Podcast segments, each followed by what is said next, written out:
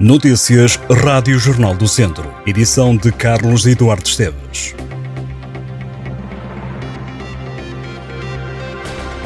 Esta noite muda a hora. Os relógios adiantam 60 minutos. O horário de verão começa à uma da manhã deste domingo, sendo que nessa altura a hora passa para as duas da manhã. Os dias passarão a ser mais longos nos próximos meses e as noites encurtam. No desporto, futsal, handball e hockey em patins. Há muito desporto para seguir este sábado no distrito e fora dele, com as equipas da região em ação. No futsal, o Viseu 2001 continua a lutar pela manutenção e este sábado defronta o Barbarense na sétima jornada da Série 2 de manutenção. No handball, o Académico Viseu vai este sábado ao pavilhão do Belenenses. A equipa viziense começa a jogar a jornada 18, quando forem 3 da tarde. À mesma hora, a equipa de handball feminino da Academia de São Pedro do Sul joga diante do Madeira Sat. Ainda no handball, pelas 6 e meia da tarde, a equipa masculina da Academia joga diante do Benavente a contar para a Zona 2 da segunda Divisão. Nessa mesma série, o Handball Clube do Lamego recebe pelas 9 da noite a equipa do Sporting da Horta. No Hockey em Patins, este sábado está marcado novo desafio para o Termas Hockey Clube rumo à manutenção na segunda divisão. A equipa das Termas joga no pavilhão do Juventude Passense. Neste último fim de semana de março chega a Viseu mais uma mostra de doçaria. É o evento Viseu Doce que está de regresso pela terceira vez à pousada de Viseu. Uma organização conjunta entre o município de Viseu e a Associação Comercial do Distrito e também a Viseu Marca. Os claustros da pousada são o cenário para acolher 13 operadores de doçaria da região, os quais são acompanhados por diversos produtores de vinho do Dão. A entrada é livre.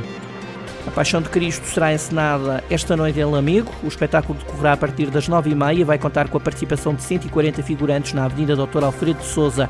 Esta é uma das iniciativas da Semana Santa de Lamego, que englobará outras iniciativas religiosas, culturais e sociais até o domingo de Páscoa. A Sé Catedral, por exemplo, recebe um concerto no dia 31 deste mês de março, às 9h30 da noite. Também em Mangualde, a Câmara e a Paróquia organizam uma programação especial dedicada à Quaresma e à Páscoa, que vai terminar apenas a 22 de abril. No primeiro dia de abril decorre o concerto quaresmal, marcado para as 9h30 da noite, na Igreja Paroquial de Mangualde. No dia 2, o domingo de Ramos será marcado pela bênção e procissão na Capela do Desterro, a partir das 10 da manhã. O concerto da Semana Santa está agendado para 4 de abril às 9h30 da noite, na Igreja Paroquial de Mangualde, com o grupo de cordas da Orquestra Poema. Depois das celebrações eucarísticas, a programação especial da Quaresma e da Páscoa termina a 22 de abril com a peça de teatro O Homem de Branco. Para este sábado há espetáculo marcado no Expo Salão de Sernancelho. Trata-se de um espetáculo de ópera. Carmen é considerada a obra-prima do compositor francês Bizet, numa produção da ópera na Academia e na cidade. A peça sobe ao palco às nove e meia da noite, um espetáculo que faz parte da estratégia da Câmara de Sernancelho de proporcionar ao público e à região novas dinâmicas culturais diferenciadoras e de qualidade. O Museu de Oliveira de Frades recebe este sábado a iniciativa O Teatro Vai ao Museu, com a apresentação da peça Contos do Ventre das Serras, da autoria e encenação de Carlos Clara Gomes. Esta peça de teatro é uma comédia, tem no elenco o próprio autor, Carlos Clara Gomes, e também Daniela Madanello e Maria João Varela. A peça roda à volta de três pessoas, que também à volta de uma fogueira falam sobre a morte de uma padeira na Serra da Estrela. O espetáculo está marcado para as nove e meia da noite. Em Lamego, hoje há uma gala de escuteiros. O auditório do Centro Social e Paroquial de Almacave, no Conselho de Lamego, recebe a partir das 9 da noite a quarta gala escutista Pegadas, organizada pelo agrupamento de escuteiros 140, que assinala 94 anos. O evento vai homenagear eh, quem mais se distinguiu durante o último ano escutista, bem como entidades públicas e privadas.